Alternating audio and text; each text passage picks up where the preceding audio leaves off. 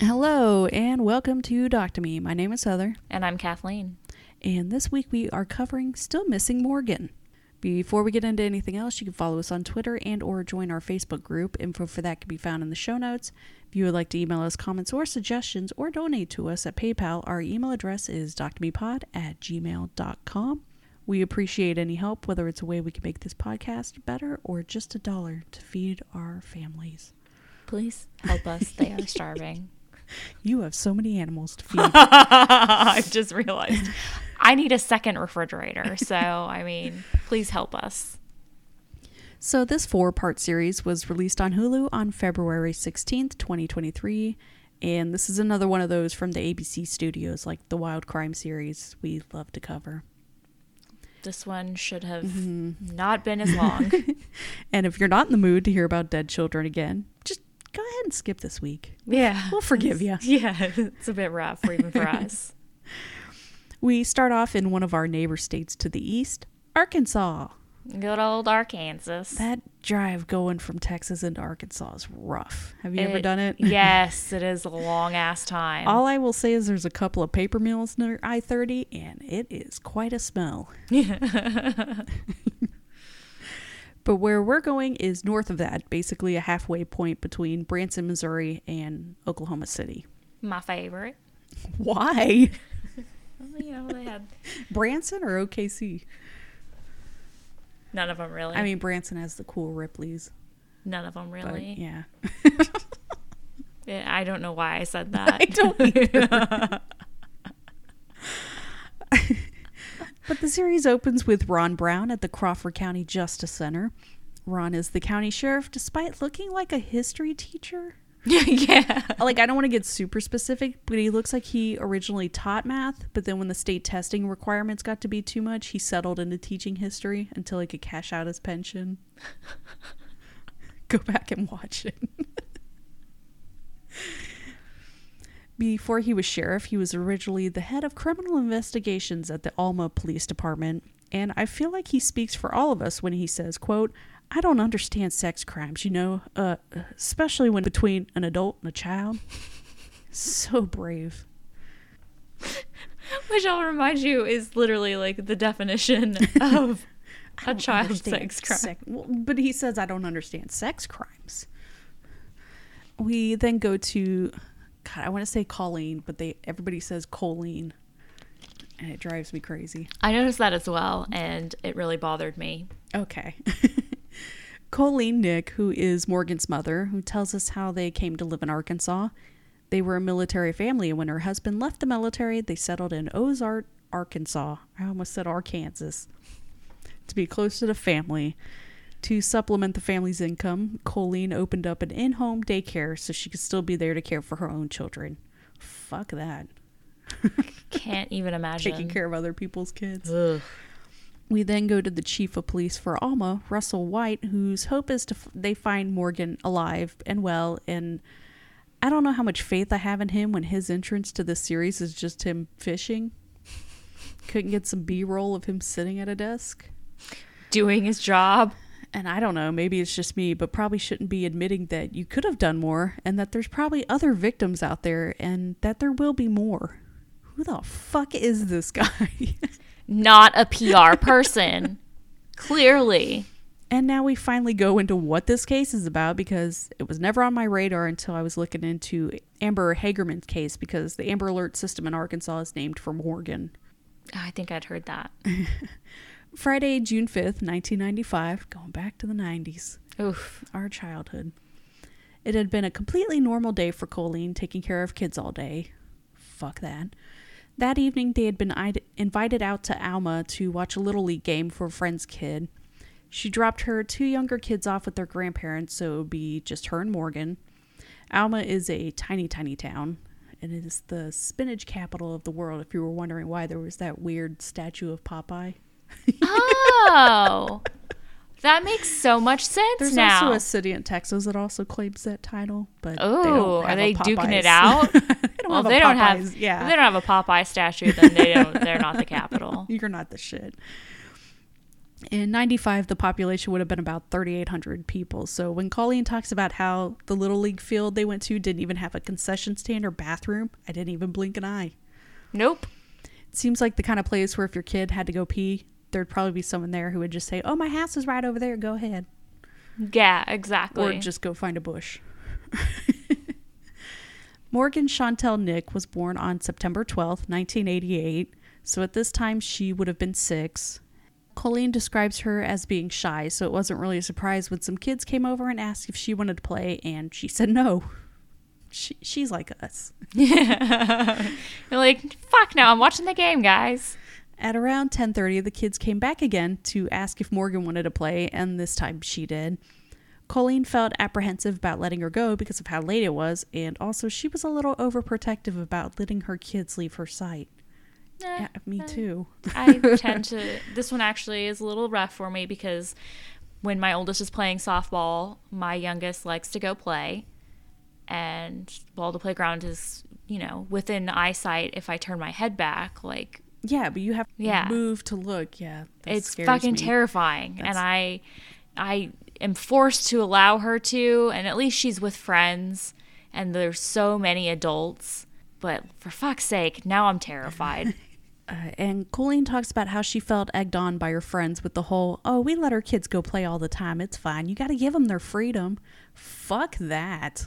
A bit, I would blame the bitches. I've been told I'm too paranoid when it comes to my kids. And guess what? I don't give a shit. Because I still have my kids. Yes. And despite a gut feeling telling her, no, no, no, Colleen lets Morgan go play.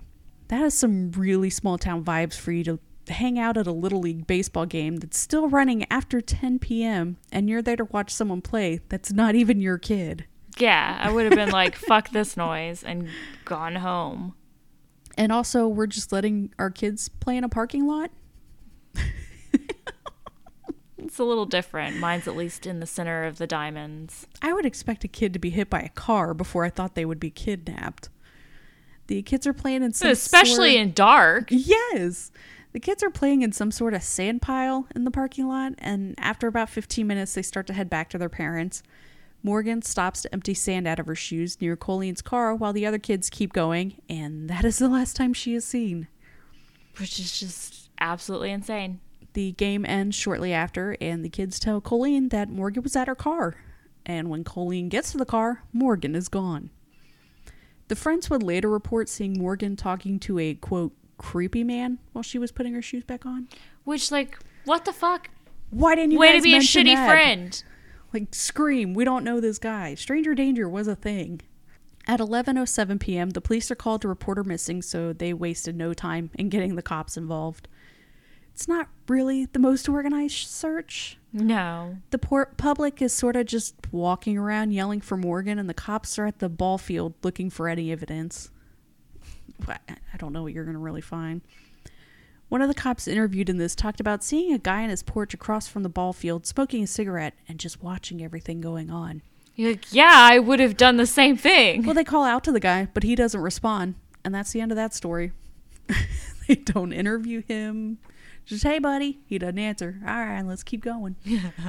He don't want to be talking. What if he saw something? Jesus Christ. That's most of this story is just cops doing bare minimum and going, we don't know why we can't find her. The kids described the creepy guy as a white dude with a scruffy beard and wearing shorts. He was either shirtless or had an unbuttoned shirt because they described seeing chest hair. Gross. Ew. Is that what made him creepy? And he was driving a red truck with a white camper that didn't fit, whatever that means. I was like, was it too small? Was it like... I don't know. How does it stay on if it's not fitting? I don't know. The public sort of turns against Morgan's dad, John, in the beginning because he wasn't as involved in the media press conferences. He seemed like a loner. He was treated like shit and was told that people want to hear from the mother, not the father. So he sat on the sidelines, which then people were like, well, then he did it. It's pretty fucked up. Uh, and the cops stressed that he was very involved with their interviews and questioning, and they never had any problems with him or suspected him of anything. And also, he just doesn't make sense as a suspect. Like, you Why think is he she, taking his own kid it, from yeah, a parking lot? That, and also, if she saw him, you don't think she wouldn't go, Dad, or run towards him or something? Yeah, and also the kids wouldn't be like some creepy guy. They'd be Morgan's dad. Yeah, because one of them was like with the family that they had gone to see the ball game with. So uh, he somehow snuck over to another town to kid- kidnap his own daughter, who just happened to also talk to a stranger that very night. It doesn't make sense. They're just causing more pain to a guy who lost his daughter. Four days later, someone comes forward with some video footage from the baseball field, and in the background you could see a red truck with a white camper, which is exactly what the kids had reported seeing the, tr- the stranger driving. It's not even from the same night as the kidnapping, which makes it creepier. Oh, like he came back. Yeah, it's so creepy. So is this someone they know? How long has this guy just been checking out kids? Um, not even looking for a truck with a camper on it. Who owns a red truck in or near this area? Like, I Seriously, feel like, what makes you think that he wouldn't just take the camper off? I feel like it should be pretty simple because, like, red trucks, white trucks, I can imagine that would be difficult to find somebody. Yeah, like a white or a black truck. Yeah, sure. That's all that we see. This is Texas, so we know there's trucks here. Arkansas, I don't know how bad it would be. Probably pretty rough. Uh, and they even talk about having to pull over and investigate several red trucks with campers, but it just makes me wonder if they investigated just red trucks, like, or are they only looking for the red trucks with the campers? It's not difficult to take a camper off. No. In twenty nineteen, Jeff Pointer, Pointer becomes the new police chief after Russell White retires.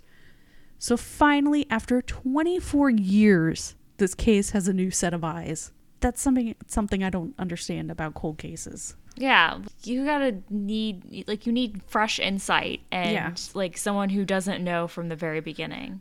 After a certain amount of time, how do you not just ask someone else to take over a case? It's like when you're helping your kid with their homework, and after some time, even you're struggling with it.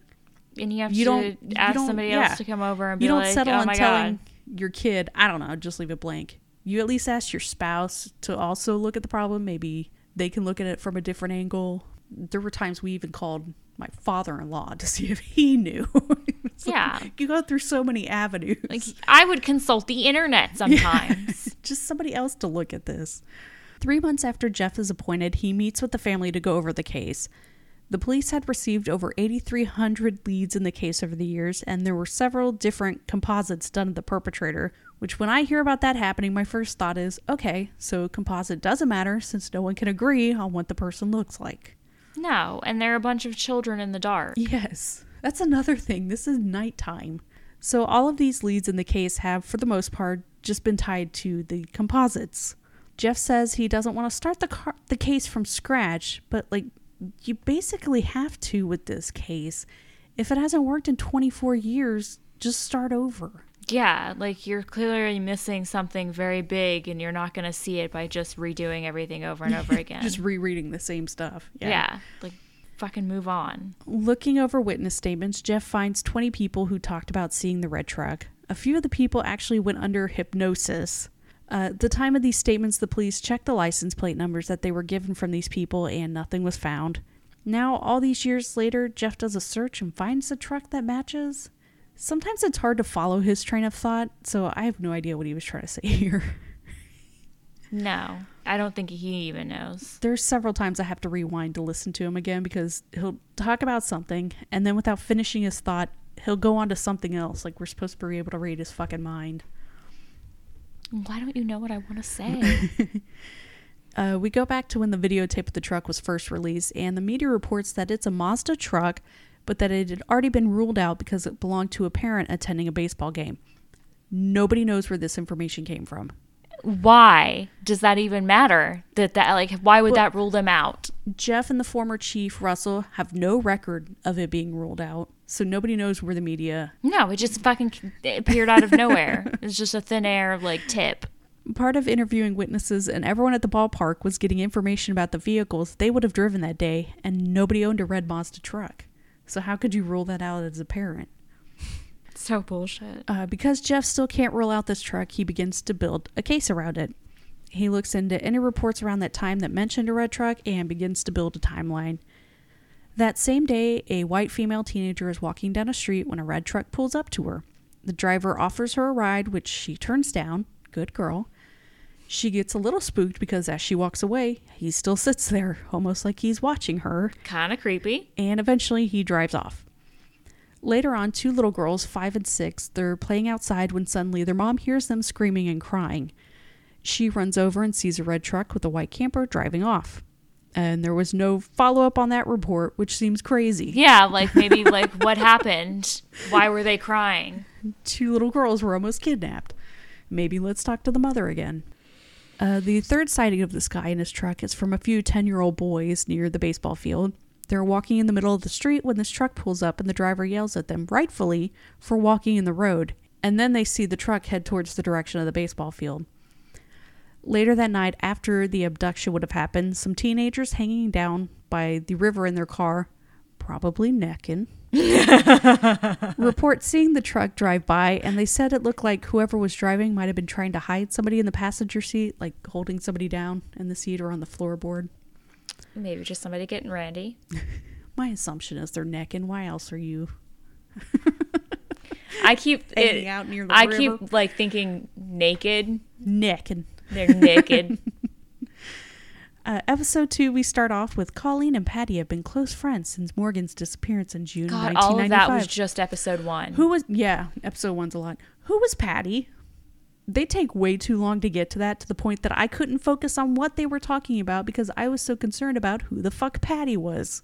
Just, I hate that. You're supposed to talk about people before you just use their name. These two women are discussing how horrible it is to have missing children and how it changes your life, and I can't focus on that because I'm missing information. Who is Patty? They are pouring out their souls, and I'm wondering why I should care because I haven't been properly introduced to this new person. It is almost ten minutes before we find out Patty is Jacob Wetterling's mother. Why couldn't you just say that? I don't know if it's my A D H D brain or irrational anger, but... What does she even have to do with this case? Other than them being friends. I have lots of friends. I don't have documentaries about how my friends are also friends. If you don't know the Jacob Wetterling case, where the fuck were you? It was... One of my most wanted to well, see just solved. When it was disco- discovered who did it and all that, that was just... It, yeah, it was the biggest fucking deal for me. Uh, just real quick, October twenty-second, nineteen eighty-nine, just after nine p.m., Jacob was an eleven-year-old who had been tasked with babysitting his younger brother, and he also invited a friend over. The three of them biked over to a convenience store in Saint Joseph, Minnesota to rent a video. Uh, I think it was Major League they wanted to rent, but because it was rated R, they couldn't, so they ended up renting Naked Gun, which is a far better. Yes, I remember I remember her, his mom saying the whole, like, you know, ironic that it was that movie. Naked Gun's great. On their way back, a man comes out of the dark wearing a mask and holding a gun and orders the boys to throw their bikes into a ditch and lie face down on the ground. I think one of them actually had a scooter, regardless. He then asks each boy his age. He demands the friend and younger brother to run into a wooded area and to not look back or they would be shot. And But this, apparently he looked at their faces. I was just trying to quickly get through I it. I know, but it's so fucked up. And this is the last time Jacob would be seen alive by someone other than his captor. We go back to Alma, and I guess the F B I is now involved with this case. Again, the series is bad about being upfront with facts and information. For this series having involvement for A B C Studios, it's not great. No, it just, ugh. For example, the card that comes up just says, in light of new discoveries, F B I Special Agent Rob Allen is reassigned to work Morgan's case alongside Alma P D. Does that mean the F B I was never involved with this case? I don't know how I, we're supposed to read that. Sounds like it, but surely not. Yeah, I don't know how we're supposed to read it. I don't know. Uh, then we start going into suspects. The first one is Charles Ray Vines, who was known as the River Valley Killer. They keep calling him a serial killer, but he only killed two people. And that technically... Everyone knows. It's three. Yes. He tried. You have to kill three, and it has to be not at the all same time. He tried, not but... all at the same time. His crimes begin on April tenth, as far as we know, April tenth, nineteen ninety-three, when he beat and raped an eighty-nine-year-old woman. Two months later, he killed fifty-eight-year-old Juanita Wofford and sexually assaulted her post-mortem. Another man was actually charged for this murder until August tenth, nineteen ninety-five, when seventy-four-year-old Ruth Henderson was killed in a crime scene that was a mirror image of Wofford's death. So obviously the other guy was released. Yeah, it was kind of like a, uh, it's pretty, pretty telling. And then we go all the way to March two thousand. So there's like a five-year gap. Parents of a sixteen-year-old came home to find their daughter being raped and stabbed by Vines. The father beat and held Vines until police arrived. Which, fuck. He was charged with the murders of Wofford and Henderson and the rape of the sixteen-year-old, and in exchange for telling police details, including the assault of the eighty-nine-year-old woman, which they did not know, he had the death penalty taken off the table. He was convicted and sentenced to three life terms without the possibility of parole, and died in prison in September twenty nineteen from natural causes. He's willing to attack a sixteen-year-old, so could he have taken a sixty-six-year-old? I don't My know. My thinking is the I'll crime I'll get into scenes, that later, yeah. But yeah. He confessed about the eighty-nine-year-old. So why wouldn't he talk about Why Morgan? Would he have mentioned Morgan? It's really frustrating that it was known Vines had access to a red truck with a white camper, and he was operating out of this area. Why hadn't he even been interviewed about Morgan's disappearance? It's pretty fucking wild. Because by the time they were setting up a time to interview him, it was already too late. He was terminal and ended up dying just a couple weeks later. Which still seems like it would have been enough time to talk to him. That but... was almost twenty years you had to talk to him. Uh, they get a cadaver dog to check out some locations Vines was, no- Vines was known to frequent, and also that last location where the truck was spotted, the place where those teens were necking. Negative. Allegedly.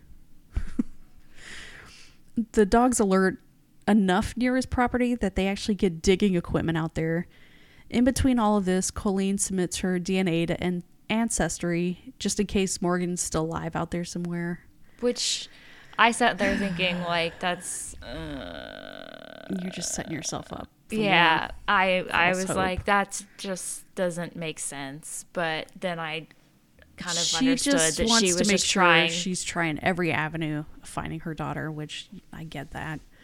You always want to have that hope your child's still alive. Uh, nothing comes out of the D N A or the property search. I feel like we would have heard about it if they had found something. Yeah, I was sitting there watching during it, and I was like, oh my God, That's is this going to be with... like one of those documentaries where they like tell us something we didn't know? Yeah. It's like breaking news, but it's not news. It's a documentary. like we That's the problem watching these. Like, we know. uh, this episode ends with a hint about the Jacob Wetterling case being solved, which really isn't a hint. Because we remember no. it being solved. So episode three, we just go right into Jacob Wetterling. This is one of those cases that should not have gone so long without being solved. Even after listening to episode one of the In the Dark podcast, I, I still don't know if it was incompetence or they just didn't want to do the work. I've got to say incompetence, but... I, I just don't know. it's, it was bad. This area of Minnesota is not very populated, and yet several boys were being attacked by the same perpetrator and nothing was done. Which is a pretty big deal. Like, um, you know, when a child is well, sexually assaulted. Well, all the assaulted. kids even knew. All the kids would tell each other, like, hey, watch out. Uh, except they publicly named a suspect. Which makes me think of that one movie. Which one? Oh, fuck. The... We gotta have one of these every week. I know! I know! Um, it was the guy that keeps the kid in the basement and the phone calls. Oh, is it Black Phone? Black Box? Black Phone. No, Black With Phone. With Ethan Hawke? Yes! That movie. Anyway, with all the kids being like, don't get taken by with the guy with the van. Yeah, the Black Phone. From twenty twenty-one. That was a good movie. Oh, no. Well, this says release date June twenty-fourth. I was like, no, there's no way. Based on a story by Joe Hill. Hmm. His dad's Stephen King. Okay. Um. Ah. Yeah. Well, it's one of those, like, all the kids know, and then the police do nothing. Except they publicly named a suspect with very little evidence and end up ruining the guy's reputation. He that was his a, entire life. He was a music teacher. So, you know, dealing with kids and then telling people he's a pedophile because he's weird, lives with his parents, and only received one Christmas card. I think I also only received one Christmas card. That was why he was a suspect, because he was weird. He was still living with his parents. And they checked his mail, and he only received one Christmas card. I do too. Pedophile. I don't like kids that way. Fucking assholes. It was one of those things where the police had the suspect's D N A, Danny Heinrich, just sitting in a closet somewhere, and if they would have tested it, it would have connected him to one of the other victims and probably would have opened the floodgates to solving the Jacob Wetterling case sooner, or at the very least, they would have been able to convict him for other assaults. But since that didn't happen, the victims ended up not getting justice because of statute of limitations. Which is bullshit. I really wish we overhauled that bullshit. Statute of limitations on violent crimes is ridiculous. Absolutely. Especially with the advances in technology these days. Yes. There's zero doubt. We go back to Morgan's case, and another suspect they're looking at is a guy named Billy Jack Links. Instead of diddling kids, he should have opened up a barbecue joint with that name. Billy Jack Links. That's a great barbecue joint name. It is a fantastic barbecue name. This guy was not known to these investigators. Someone came forward with his name, and when they went to check his background, they found some interesting things. Two months after Morgan's disappearance, Billy Jack was arrested for sexual solicitation of a child. Some kids were hanging out at a Sonic, and among these kids was an eleven-year-old girl. Billy Jack pulled up. I can only call him Billy Jack. Billy Jack Links. Billy Jack pulled up in his red truck and was trying to separate this girl away from the other kids. He said some sexual remarks to the girl, and so she and the other kids just start to take off. Yeah, they're like, peacing out. Said they were going to call the cops. Billy Jack takes off in his truck, runs into a pole, and then takes off again. Like, make more of a scene. It's the dumbest thing ever. A witness spotted him and wrote down the license plate number of the truck because it ran into a pole and then drove away. And passed that on to the police. Pretty open and shut case on that one. They found the pole that had been hit. They tracked this guy down, and his truck has damage consistent with hitting a pole. The paint chips match. Uh, even the clothing items the girl described he had. Jeff looks at this case and says it was just a sloppy attempt at abduction because of how drunk the guy was. You don't get drunk and just go try to abduct kids unless no. it's something you've like seriously thought about or tried while you were sober. Yeah, like that's not just like a a drunk scheme. That's like the people who are like, oh, I was drunk, I just said racist things. No, that doesn't happen. No, like you were thinking of that before. And this attempted abduction happened two months after and eight miles away from Morgan's kidnapping. He was also convicted of sexual abuse in ninety-two. I don't have a lot of information about that. I think they say later it was his granddaughter. Ugh. Great guy. Stand-up guy.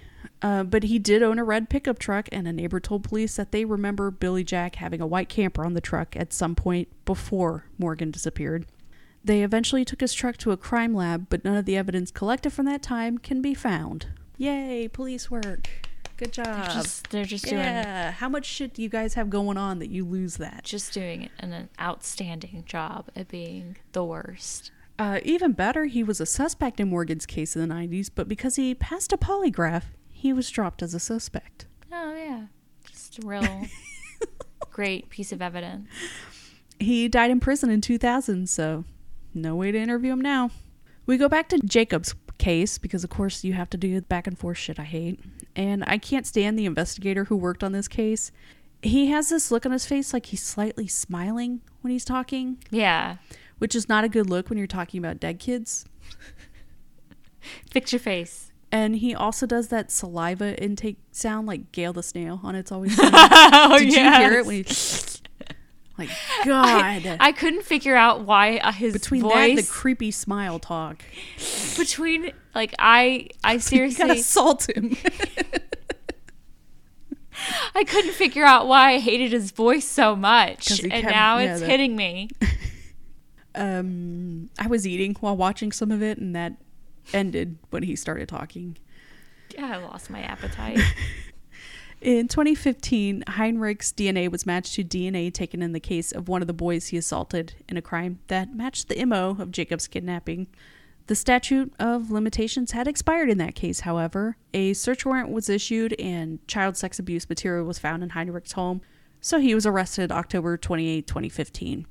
They show pictures from inside his house, and that was the most lifelong bachelor home I have ever seen. There were so many swords on his wall. Why does a grown man need that many swords? That is actually legitimately a, a bachelor thing. That's like Gacy's house with the tiki bar and the clowns. If If you go into a man's house and he has swords on the wall, just turn around. Uh, then we go back to Morgan's case. Three days after she disappeared, Billy Jack had poured some concrete for a pad on his property that I guess a neighbor had told police they needed to check. And then they never checked. Yeah, they never checked. Once you pass that polygraph, checking that slab stopped being a priority. Uh, so now Jeff wants to go back and rip it up and check the ground underneath. Don't they have ground penetrating radar? Yeah, it seemed Am like I a crazy? lot of work for what they did. That's a thing, right? Yeah, it was unnecessary. Or they maybe, just liked fucking shit up, I, was I like, think. Maybe the new owners of the property were looking to get rid of it. So they might as well get the county to pay for it. Uh, they don't find anything, which is actually kind of shocking because when they started pulling the concrete up, it was deep. It was thick. Why do you need like a foot of concrete for what was basically a small driveway to your shed? It was real thick. It's shady. Episode four, after checking the V I N of Billy Jack's old truck, they realize the reg- registration is still being updated. So they want to track it down and ask the owner if they could take possession of it to check for evidence again. Uh, I guess it had been impounded all this time and was recently sold at an auction, so it's not like it'd gone through like countless owners. And looking at the markings in the paint, they can tell that a camper shell had been on this truck at some point. I loved the new owner of the truck when he said he bought it at auction as a rebuild for him and his grandson, but since his grandson was only three, they wouldn't need it for some time. He thought ahead. Like, why? Real ahead. Why? Also, ooh, bad choice for a vehicle. Rebuilding a truck belonging to a convicted child predator with your grandson? It's not like he knew, but it's very unlucky. Back to Jacob's case and the investigation into Danny Heinrich. They got him on twenty-five federal charges for the child sex abuse material as a part of the plea bargain where he would agree to plead guilty to just one count of the charges. He brought police to the place where Jacob's body was.